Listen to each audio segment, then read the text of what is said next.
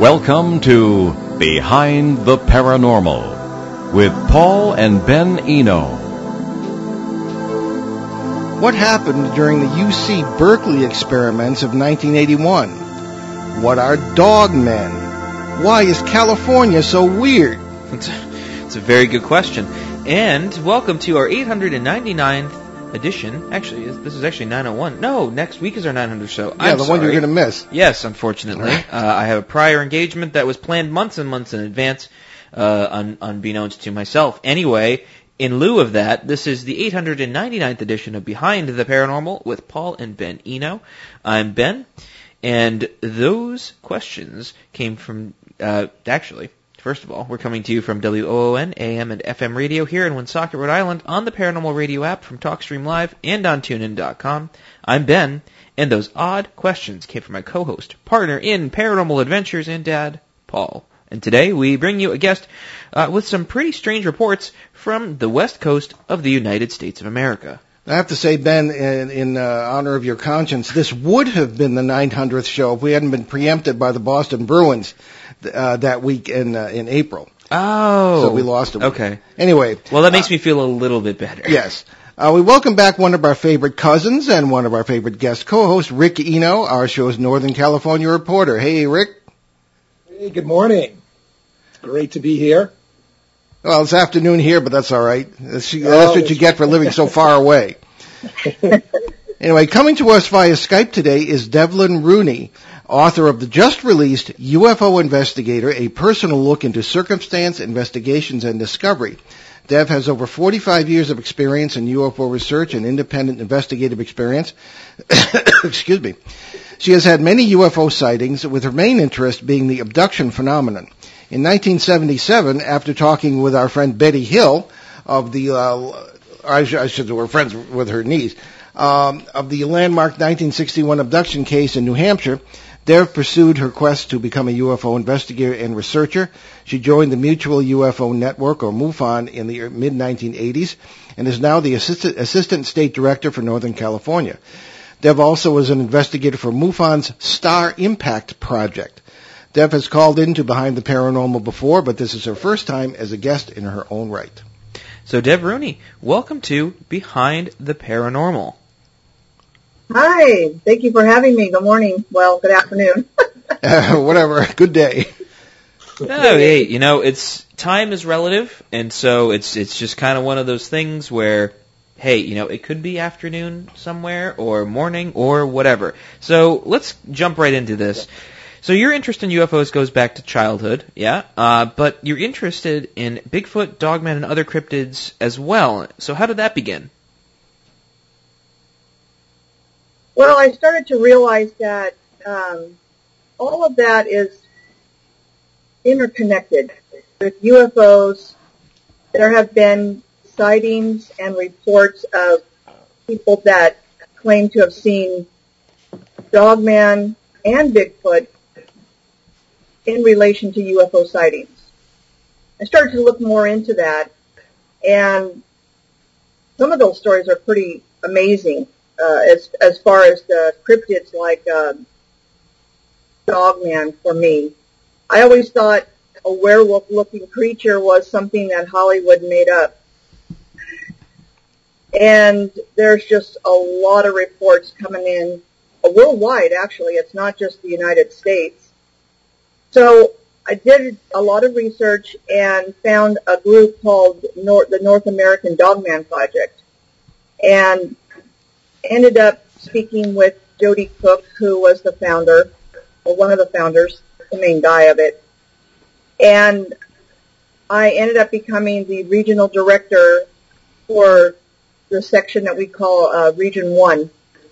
Basically, I oversee 11 states in the West, and I have uh, field investigators and a few researchers throughout those states. So if we get a report, then I get a hold of uh, those people in those states where the sighting occurred. Okay. All right. Well, that's um, we agree that these things are connected. That's that's our whole uh, orientation at this point. So we're going to turn it over to Rick uh, Eno for a um, because it, California is his domain as it is yours, mm. uh, to carry on our questioning. Uh, Rick, uh, go ahead, and, and then we'll, we'll, take a pause and get into some listener questions as well. So take it away, Rick. Okay, okay thanks, Paul. So uh, just let me um, color a little bit of Deb's experience that's important to understand uh, to the level of her professionalism and what she does. Um, she not only was a, private sort of uh, interest in it. When she came to MUFON, she was selected for the SAT team, which is a special assignment team. At the same time, uh, and that's a, that's a team that uh, collects evidence and proof on a, on a different level than just a field investigator. Then there's also the STAR team, which she's appointed to, and that is the Strike Team Area Research. And what they do, they get deployed within 24 hours to collect evidence and proof. You have to really shine to do that. So uh, from there, Deb got actually employed as an investigator um, through Bigelow Aerospace Advanced Space Studies in a in a in an effort with MUFON to study these phenomena. So she was actually a paid investigator to do that. And that's a rare. I've never heard of that before until that initiative. Yeah, me neither. So so in Deb's uh, 45 or so years of investigating uh, almost 900 cases, might even be over 900 at this point. She does so many cases at, at, at going on at one time. She's collected not only a, a lot of cases and uh, has a lot of experience, but she's sharp. She trained me to be a, a, an investigator. She's tough. I'll give her that. she's a stickler for details. Um, and as an Eno, sometimes that's important to have someone to do that because uh, I will at times um, not not think of those options. And she's a, a great backup to, to, me when I have questions. So with that, uh, that's Deb's background. Deb, do you have anything you want to add before I, I get into some of these cryptid cases? no, I think you pretty much touched on it. Um, and, I, and I appreciate that you say that, you know, I'm a stickler for details because that's what we do as investigators. When somebody does put in a report, you know, they're, they're, they're excited, they're trying to tell us what happened, but they're not thinking of, uh, maybe giving us more of a detail of what they saw or maybe how they felt at the time. So when we get in touch with these uh, witnesses, I'll look at a case and try to put myself there. And think about different things that we can learn to get more detail. So when I tried to help the investigators on our team, especially when they come in new, I, I try to help them to look at an overall view of the sighting. And, and, you know, details are important. Yeah.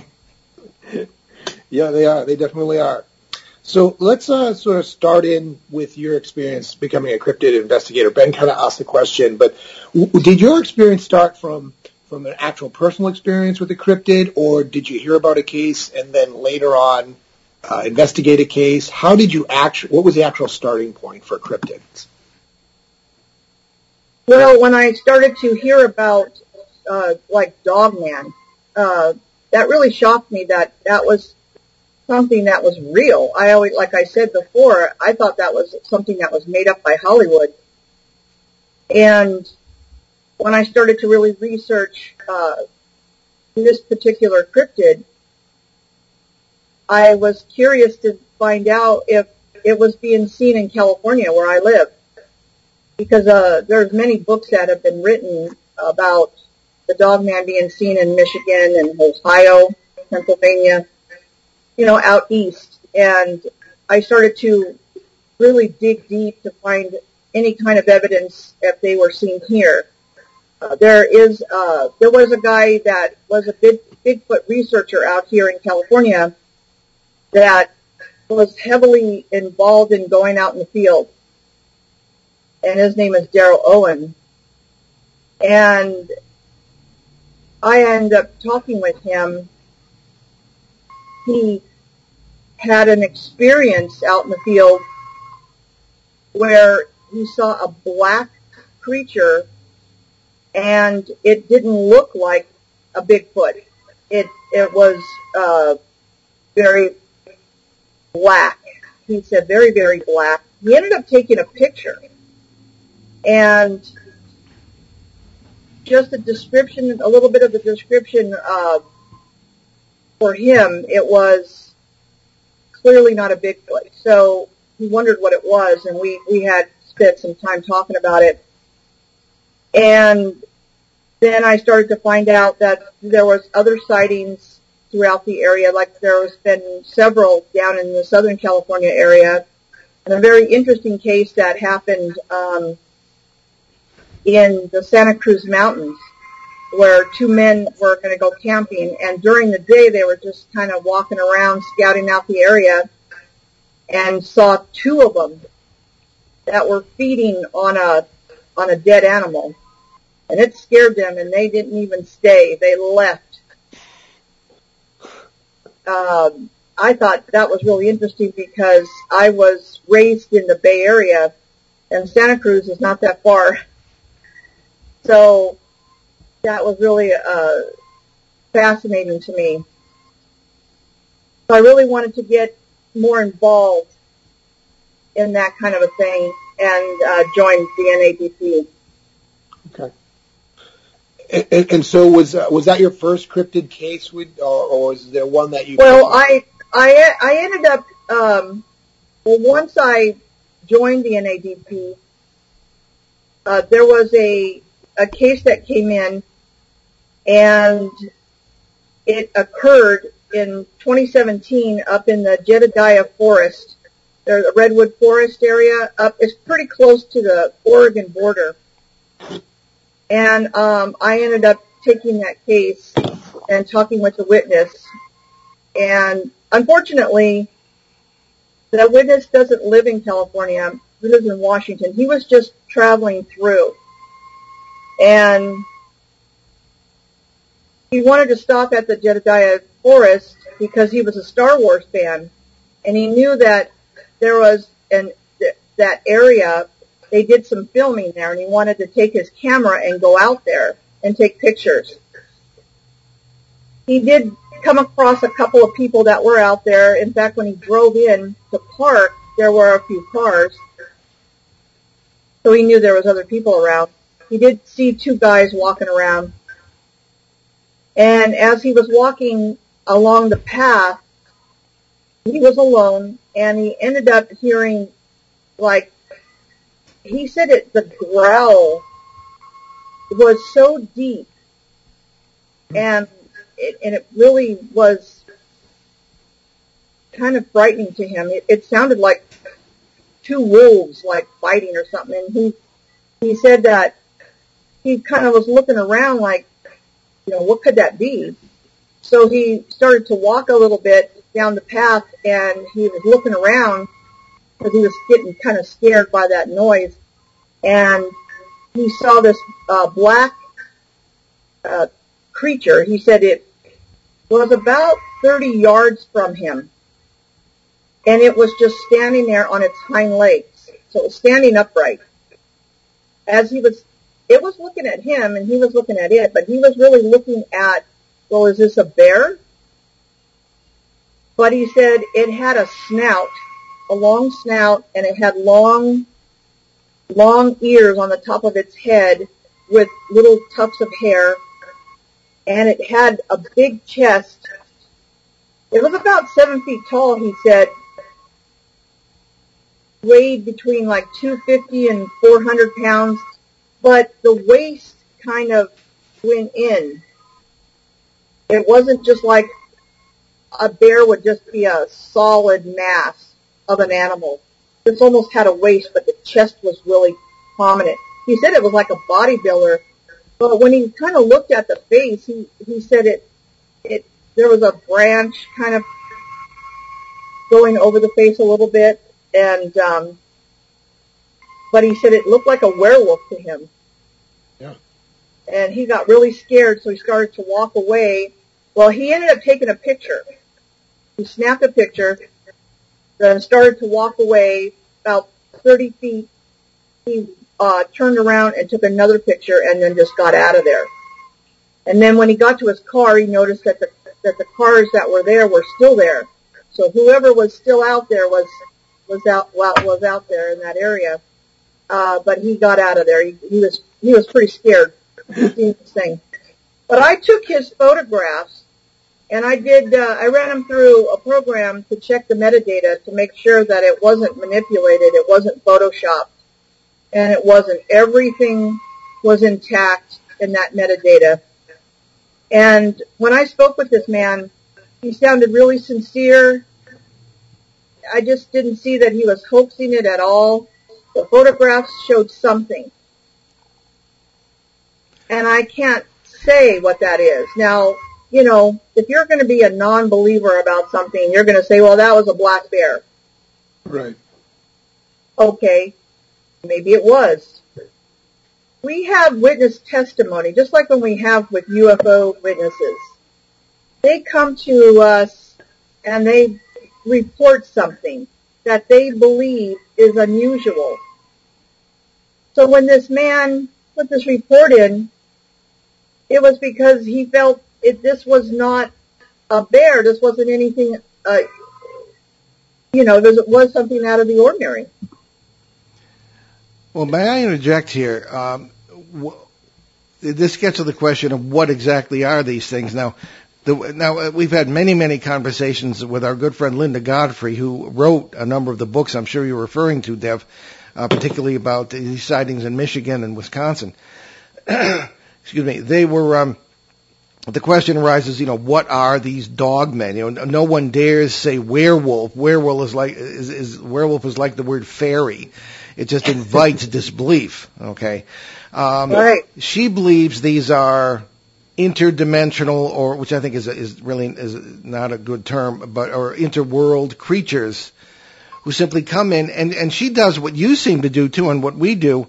She, she asks, what what were the conditions? How did you? What were your personal feelings as you had this experience? Not just the experience, but and many people said that they felt as though they were getting a look from these things that were like, well, I'm here and you're not, or or or uh, you know, you, can't figure me out, or something like that. And uh, that they were what they appeared to be, and they weren't, you know, humans turned into dogs and that kind of thing. What say you on all that? What are dogmen? Well, again, you know, I don't know. I'm going to be honest. Well, that's an honest answer. I don't know what they are. They are, or they appear to be. I have never seen this this creature. Uh, I wonder sometimes if I was out in the field and I did run across it, you know how how would I be affected? Would I be afraid? I probably would be. Especially something that's seven feet tall and that large and muscular, like, like the reports state, I think I'd be very afraid. And I think they rely on you to be afraid. They want you to be afraid so that you can just leave, leave the area. But, and I agree that Linda, you know, there's been reports where people have seen this creature and it will go behind like a bush and they're waiting for it to come out the other side and it doesn't. Mm. And then the witness will walk up and kind of go behind the bush to see, well, where did it go? And it's just gone.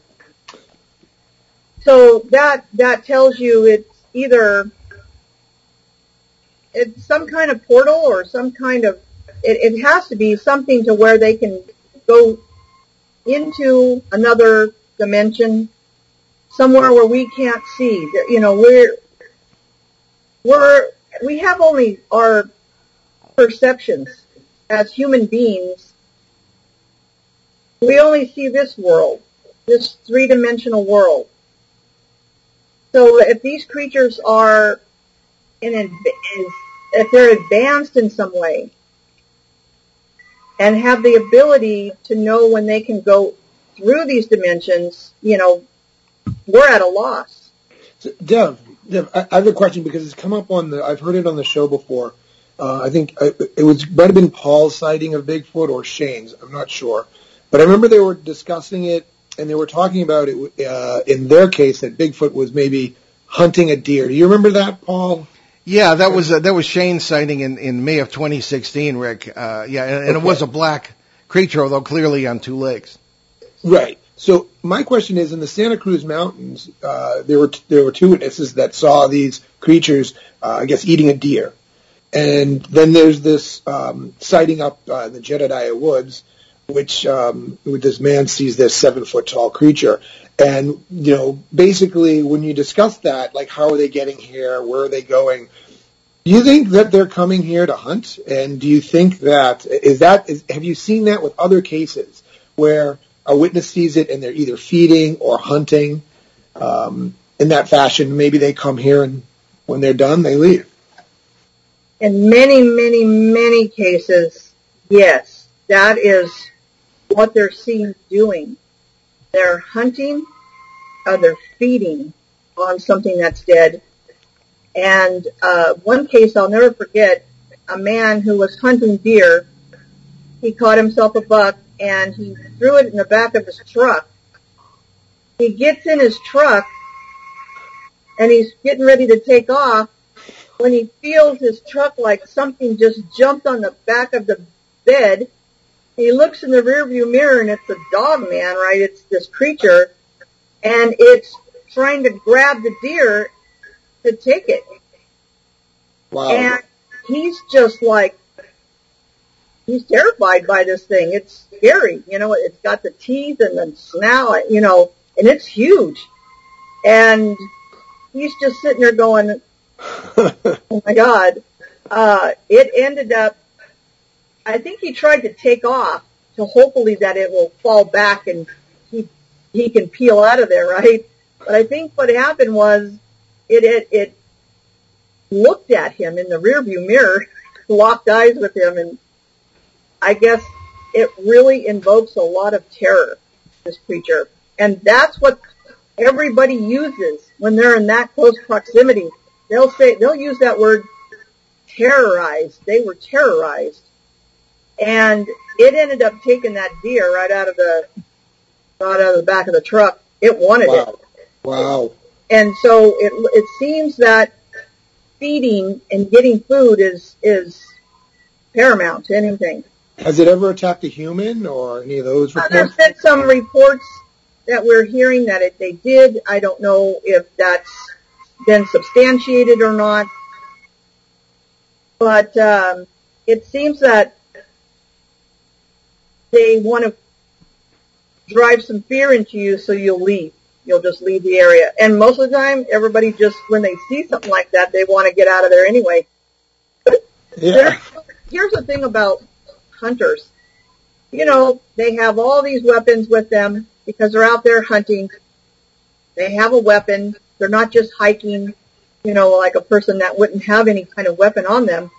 But they have guns and what have you. And when they come across this dog man creature, there have been reports where guys have tried to shoot it and it doesn't do anything. Oh. And uh, they end up these people, these guys who have been hunters their entire life, they end up giving it up. They don't hunt anymore. They don't go out in the field. They don't know. uh, ben, do you want to jump in here before the break? Uh, sure. Hey, we got two minutes. Let's shove in. Let's let's throw in some some crazy some crazy concepts. So you know, I, I think I think the word the word werewolf is is laden with all sorts of baggage. Um, the modern person today hears that and thinks, "Oh yeah, you know, like old movies, whatever." Fun fact: um, the word lycanthropos from the Greek. Um, it was actually probably the, I think the first time that the that the term was used, and it referred to. Um, I wish I had my notes in front of me because I was taking notes on this on a lecture I was listening to a little while ago. Um, it referred to a mountain specifically in Greece and a guy that lived on the mountain, and it was considered too spooky by even the Greeks that lived there because there was an altar on it, and that altar was so old that it was called a bimo. And if anyone would know, if you know any ancient Greek, that's not a Greek word. Um, it's actually an Akkadian word. And it's interesting because there's a lot of spooky stuff associated with it, up to and including human sacrifice and all sorts of stuff. Um, and it was, and it was, you know, it was had something to do with um, murdering people and and sort of attaining power through doing that, and trying to manipulate the natural world, and maybe even turning oneself into some sort of beast. You know, essentially animalizing themselves and all that all that good stuff. Um, so where am I going with this? The the interesting thing about that whole thing is is how ancient people kind of viewed these places and and be being these places. I think there's a natural tendency, and I see it all the time, all sorts of media documentaries and stuff, um, where it's like, okay, well, you know, they build a civilization, they have aqueducts, and you know, they do X, Y, and Z, and then you know, spirituality and religion is just kind of tacked on there. You know, kind of like how we view ourselves today. you know, uh, but it was it was a big part of existence was, you know, places were super important and how one perceived the world around them was very important. It's why, you know, um, the River Styx was both not a place and also a place. You know, if you ever read the Iliad and the Odyssey, um, you know, when they talk about shades, they go to a place, sprinkle blood in front of a cave, um, and then the shades come up and they drink the blood, you know it's like you know it's it's both not a place and a place at the same time. These places can be being places at the same time. Um, interestingly enough, I'm not sure if it has to do with geotechnics. It might. I think I think a lot of this stuff we tend to tend to separate. Um, okay, well we're looking at at photographic evidence of something, but it's an empirical analysis of a situation. We can know that there was a thing there at this place. Um, but do we know that thing is there? We have an idea of it through, you know, empirical analysis. I think the problem is that we're trying to approach something with this materialistic mindset that ultimately is not materialistic. It's ultimately a thing that exists outside of that scope, which is not a bad thing because we're trying to understand the world around us, but I think we're kind of losing the forest through the trees. Not to say that you know, you're wrong. Because I think 100% there's something weird going on here. I think how we perceive it is the interesting part. Because it's like, you know, we make the, the point all the time that, you know, you see, you know, a glowing ball of light inside your house. Aha, a ghost. But you see a glowing ball outside your house and you say, aha, a UFO. I think the interesting thing is how we're perceiving these spooky dogmen. Um, I think that they're very much a part of of this sort of hidden objective reality that you know we just kind of miss the point on because essentially per- subjective reality is informed by an objective, but we perceive it and it goes through this filter. But there's something in between the objective reality and our subjective experience that's kind of don't want to say messing with it, but sort of filtering these things whether it's, you know, cultural norms, how we learn things, you know, how we view the world around us. There's something in there that I think personally needs needs to change to sort of look at the situation and flip it a little bit and see if we can see it from a different angle. You see where I'm going with this? Yeah. yeah. Uh, well, on that profound note, I think we'll take our mid-show break here. You're listening to Behind the Paranormal with Paul and Ben Eno and guest co-host Rick Eno with our wonderful guest, Dev Rooney, today on WOON 1240 AM and 99.5 FM in New England's beautiful Blackstone River Valley. We'll be right back with a twist and turn on our discussion after this, and please stick with us.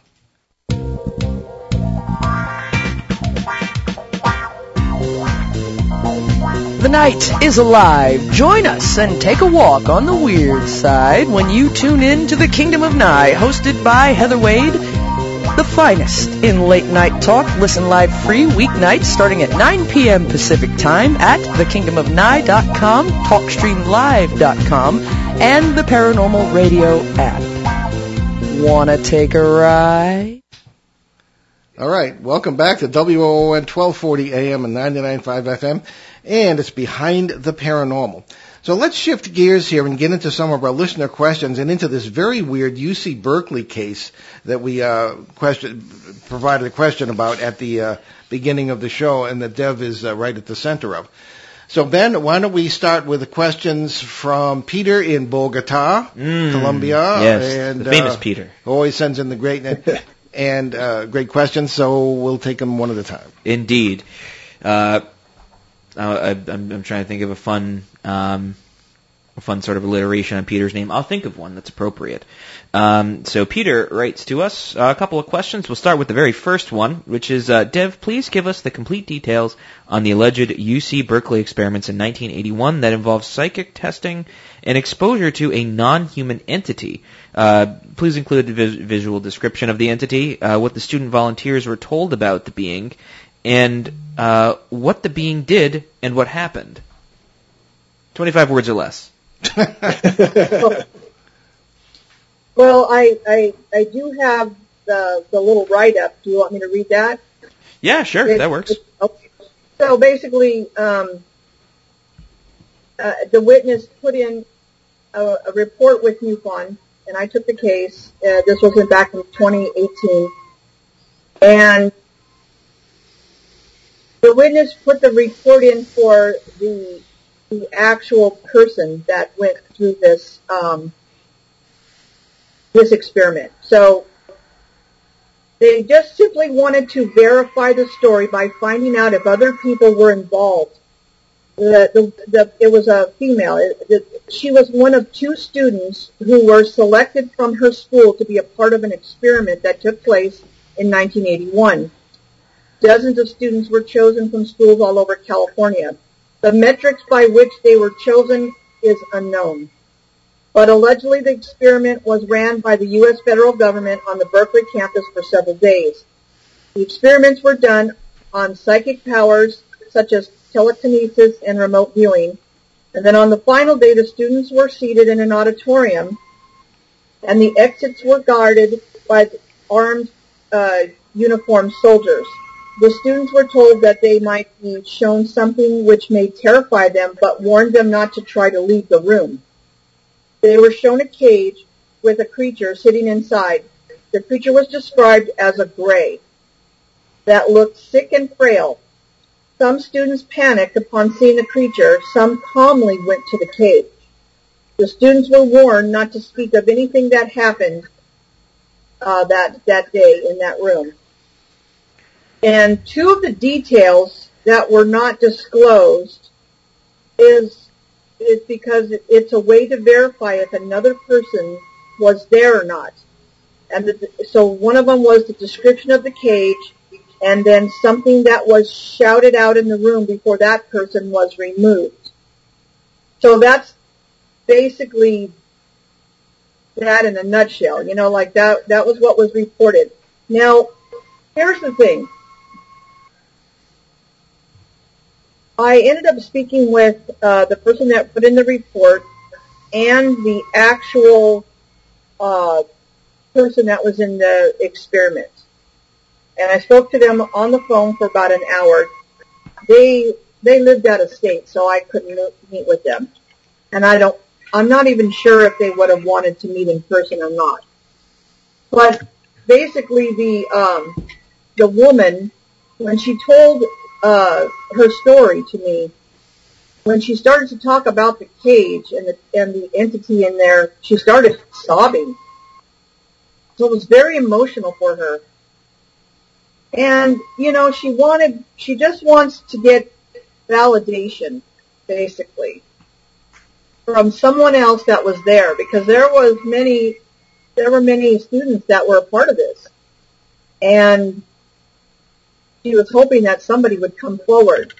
So I ended up getting a hold of my, um, I was part of the SAT team at the at the time, which is a special assignment team, and I uh, talked with uh, my boss in in that group, and we came up with a plan of how we would handle this. Basically, it was to try to get a narrative out in all social media platforms as much as we could. We even decided we're, we're going to put it up in on MUFON.com, uh, which was a, which is, you know, MUFON has their own website and, and we ended up putting it there so that if there were people that were going to see this, that they could actually um, communicate that way. So I got back to the witness and basically stated, look, this is the plan. Do you agree upon that? And he said, yes. And he says, we'd like you to, um, you know, put this narrative in there. And the SAT team, um, my boss said, well, I would be the only point of contact. So we did that. They agreed upon it, the two people. And, um, so we just put it up on social media to see if we got any hits, anybody that would contact us. We did get a couple people and I ended up contacting them and telling them uh, that they could talk to the people because see if they were truly there they would be able to talk about what the actual cage looked like and if and what was yelled out um, in the in the room. If they were truly there, they would have known all that. So he kept me in the loop pretty much about what he learned from those two people. Uh, one person, they were clearly not there because they they didn't get anything right. But the one person that they did talk to got some things right, um, but not everything. So, you know, this 81, that's a long time ago. And, but you would think that something as shocking to a bunch of teenagers, you would never forget. So, basically, there, as far as my knowledge, nobody has come forward with information that leads that they were there. So, unfortunately. So uh, we have a, a, second question from Peter as well. We do indeed, and that question is, uh, tell us your process for investigating the case and everything you were able to discover since, uh, aside from witnesses, uh, there should be paperwork in the UC Berkeley archives. Well, that, that would yeah, some of yeah. Eh. Well, if there's yeah, anything you want to expand on, anyway. Yeah, I well, I pretty much already talked about how we handled it and how MUFON wanted to handle it. Um, that's why I I went to my boss in the SAT team because that person, you know, at the time was, uh, you know, pretty high up in MUFON. So I wanted to get some kind of feedback to find out what would be the best approach. And like I said, they decided to just use the media outlets to to, to get out there. Um, I did not contact Berkeley. If this was truly a federal uh, government thing, I would have never learned anything anyway. Okay. Uh, That's fair. So, uh, you know, I don't know if, you know, when you're a teenager and somebody of authority like, like the government or whatever, they told these kids, don't ever talk about it, they may never want to. Yeah. In 1981, that might have worked. Yeah, if they would have been traumatized uh, by what they saw, then they probably just want to push it out of their mind, and they probably don't want to come forward. They probably would be scared that there would be some kind of retaliation. Yeah. Is there a third question there, Ben? Oh, of course. Um, last but not least, uh, has the witness to the uh, Berkeley experiments had any other experiences of high strangeness? The only thing that was discussed was this. That was the only um, only thing that he talked about. Um, again, this was a MUFON case, so um, trying to get as much information as they would allow me to have was key. So I didn't ask about anything like that. Um, she gave me other information. Actually, they finally told me what the cage looked like, but I won't say. I won't talk about that. I want to keep the integrity of the information, and uh, I want to continue to keep that private. And I'm the only one that knows. I didn't. They did not tell me anything about the creature as far as what it looked like, uh, any reaction. Um, but they did tell me about what the cage actually looked like in great detail. And so if somebody out there was part of this um, experiment, they would know that. And if they can describe that, then that would be for sure, you know, one of the things that can prove their validity of being there. So I want to continue to keep that private. Okay, um, I want to get to Rick here too, but uh, there's a, a, a for, there's sort of an addendum to Peter's question here, which asks uh, pretty much uh, what you've already answered, but also are you still looking for information on this, which you've just answered, and um, that that's a perfect transition into uh, you telling people where they can get in touch with you. Uh, tell us about your new book and um, website, etc., and uh, let us uh, let us find out about that. Yeah. Um, well, I'm I'm I saved all communication with these uh, these people, so I can easily get a hold of them again. Um, I am hoping that they do get their validation that they're seeking from whoever out there, uh, and that somebody might be brave enough to come forward. My contact information is up on our website, northerncaliforniamufon.com. So my email is there, and you can reach out to me, uh, and I would forward your information to those people, and then you can be able to talk with them yourself. Okay. So I, I, I, I would like to see that this is an ongoing thing, even though the case is closed uh, as far as MUFON, because um, we really didn't have anyone that, other than a couple people that did, you know, say, "Oh, I was there," you know. Um, there really wasn't anything else I could learn. And what about the the book uh, UFO Investigator just released June second? Uh, tell us about that. Where people can get it. Yes, um, you can get that on Amazon.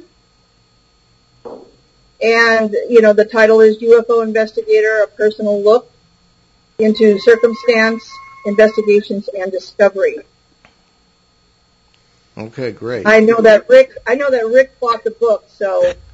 yeah. Yeah, well, we didn't have a chance yet, but we're, we're going to. Uh, so, Rick, you want to jump in here uh, with any uh, sure. final question about that case, or anything well, else for that matter? Okay. Well, I think uh, I think the Berkeley case, everything's been been put out there that we can put out there that that Deb has. It's interesting. It's it'll be interesting to see where it goes, and you never know what's actually behind it. So, um, but I do have uh, some comments. Uh, I did start reading Dev's book, um, and I will say um, what I liked most about it was the fact that when I was reading the book, and it's similar to your writing, Paul, in, in some aspects. I feel like I'm on the journey with her. Like I'm beside her as this is all going on. So if when you read the book, you feel like you're part of the book. You're not just reading texts and facts and figures, and you're getting a perspective on what her mentality was in those moments, which is which is wonderful. So it keeps your attention. And the book kind of breaks down into her experiences. Chapters three and six are really about cases, and some of those cases uh, are, are, very fascinating. I'm not going to let the cat out of the bag. You're going to have to go and read it yourself, and maybe on a later show we can discuss those. But um, very fascinating cases. And then seven is where it's all kind of put together and where where Dev's headed now.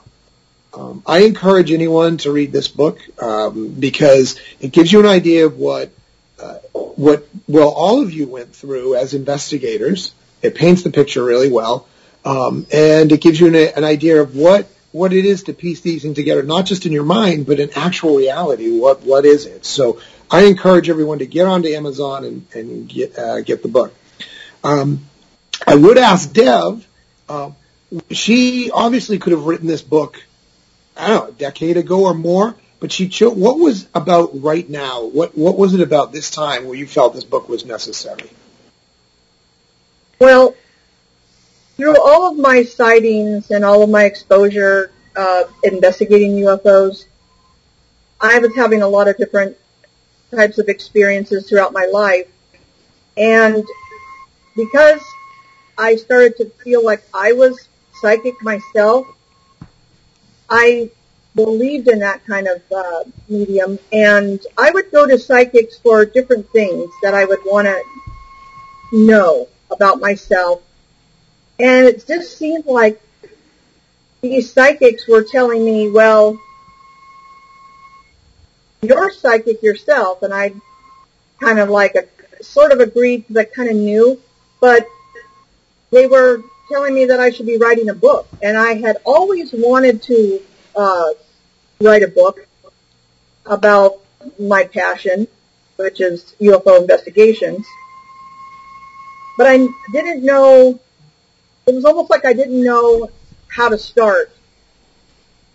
So this book took me about two and a half years, and I was working full time at the time, and so it was really hard to find a lot of time to to uh, work on it. So it was kind of slow at first, as I started to kind of see how I wanted to start it. You know, because when you when you want to start a project, you're always thinking how it's going to begin. So obviously, I wanted to talk about being a UFO investigator so that was quick and easy to say, well, I'm going to pick several cases to uh, profile, some of the most fascinating ones that really I enjoyed working on and reading about myself. So that's how it began. And that got me going really quick because then it was like all about my investigations. But when you're talking with people about their own sightings, they they they talk about their sighting and they're a little bit about how it impacted their life. Like they started to realize, well, I remember as a kid I saw something, you know, type thing.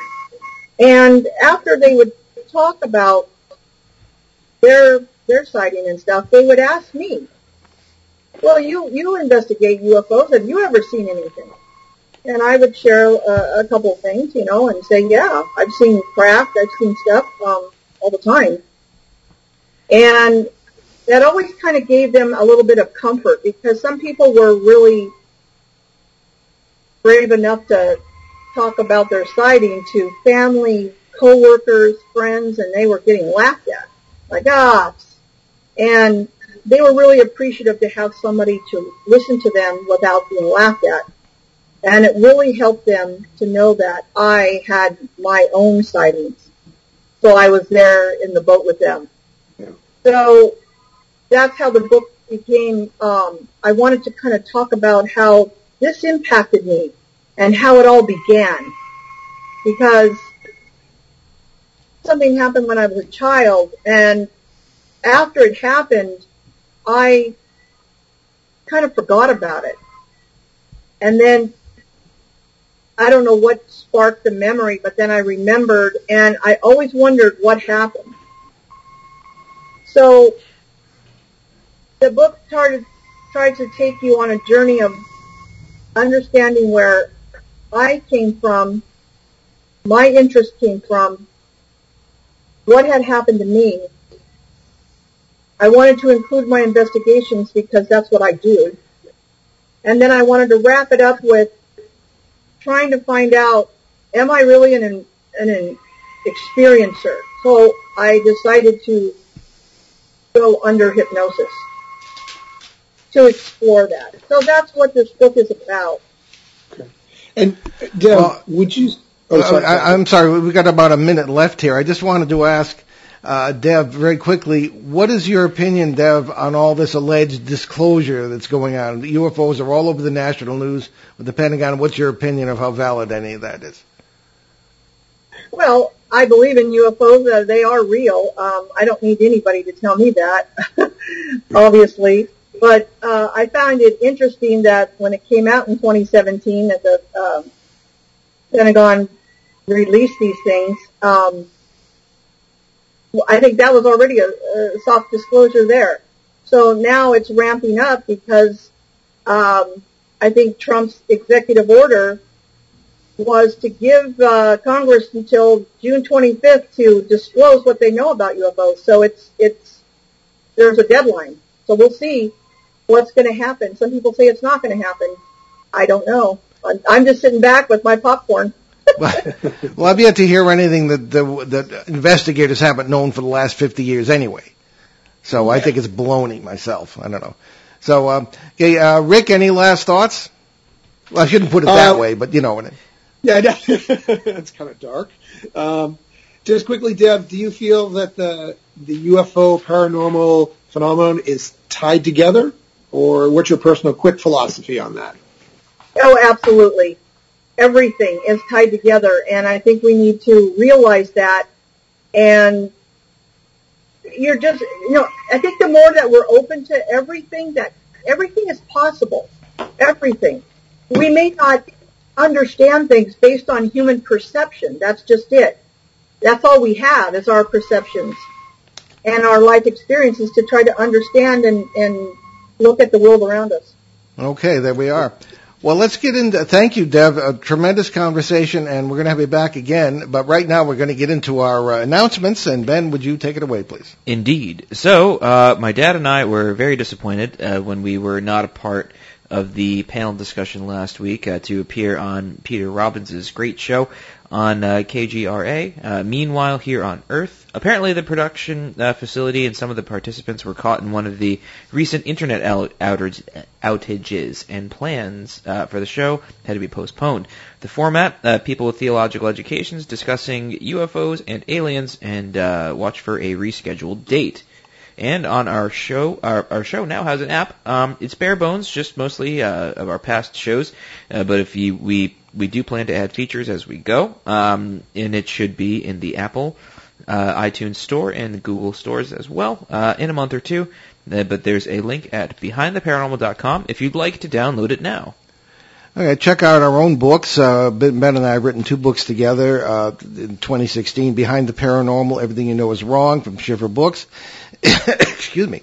And um, something maybe of some relevance to this show. Uh, Behind the Paranormal 2, Bigfoot, Mothman, and Monsters You Never Heard of from Barking Cat Books. That's available as well. Uh, and then a bunch of books by me, uh, along with those of our other guest co-hosts. Uh, books uh, they are available on the show website, behindtheparanormal.com. You can also find out more about the show, our many cases over the years, our public appearances, and how to book us, along with some of our 900 plus free recorded shows from our 12 plus years on the air, including our four and a half year run in CBS radio, along with special shows and podcasts. And next week is our 900th show, but it is not our 900th show uh, unofficially. We've done all sorts of other podcasts and interviews and special shows that so we're probably closer to 950. Indeed. And if you want to listen to this, the other 899 shows from this medium, um, as well as some of our past shows, uh, you can go to uh, behindtheparanormal.com and find those. Or if you'd like, you can go to YouTube, uh, iTunes, Apple Podcasts, uh, the app, the Paranormal Radio app, TalkStream Live, Spotify, and many more. They're all available on there. Well, they're not all available. I don't, I don't, I don't know how it works. Most of them are Most in there of them are available on there. Catch as catch can. Anyway, our website has a charity page as well, uh, with links to several good causes we have adopted on the show, and uh, we we know the people who run these charities, so it goes to the right place. Whatever you can do. Uh, the newest one is Hope for Hilldale Cemetery in ha- Massachusetts. Other charities include USA Cares, Canadian Veterans Advocacy, Helping Haiti's Orphans, Youth Mentoring Connection in Los Angeles, Crohn's and Colitis Foundation of America, and the Sisterhood of Ground Zero, along with the Milk Fund here in northern Rhode Island. Quite a variety. Uh, Rick, what's going on with you? Well, school's officially out, so I have four kids, and I got to find something to do for them for the summer. And then I'm Put them on the show. We, we could, yeah. Yeah, just put them to work. Have them, Well- have them go out to flap areas, you know. We, we like Aria, Aria, your daughter Aria, in, in her uh, Aria. uh, uh, upright canine cryptid costume. Yeah. Oh, you mean Aria 51? Yeah, that- Aria Oh. 51. Yes. Zing. Um, and then, then I'm just going to wait patiently for June 25th and see what that's all about with disclosure. All right. Mm. So let's uh, what, talk about what's in the pantry for next week then. Well, we're we're taking it out of the pantry and preparing it for dinner. Uh, next week, June 20th, uh, we'll be celebrating our 900th show officially with open lines and some surprise callers. Uh, sadly, I will not be here. Uh, so special guest co-host Shane Searway and Mark D'Antonio will be taking my place. You need both of both very. It takes two to replace you, Ben. Oh God. I, I I think I'm vastly underqualified to be to have such people take my place. Anyway, no time for a quote. I'm Paul Eno. And I'm Ben Eno, and thanks for joining us. Wait a minute. Oh, Oh, I'm sorry, Rick. okay. Sorry, it was a reaction there. Okay, I'll go. And I'm Rick Eno. Thanks for joining us on our great cosmic journey.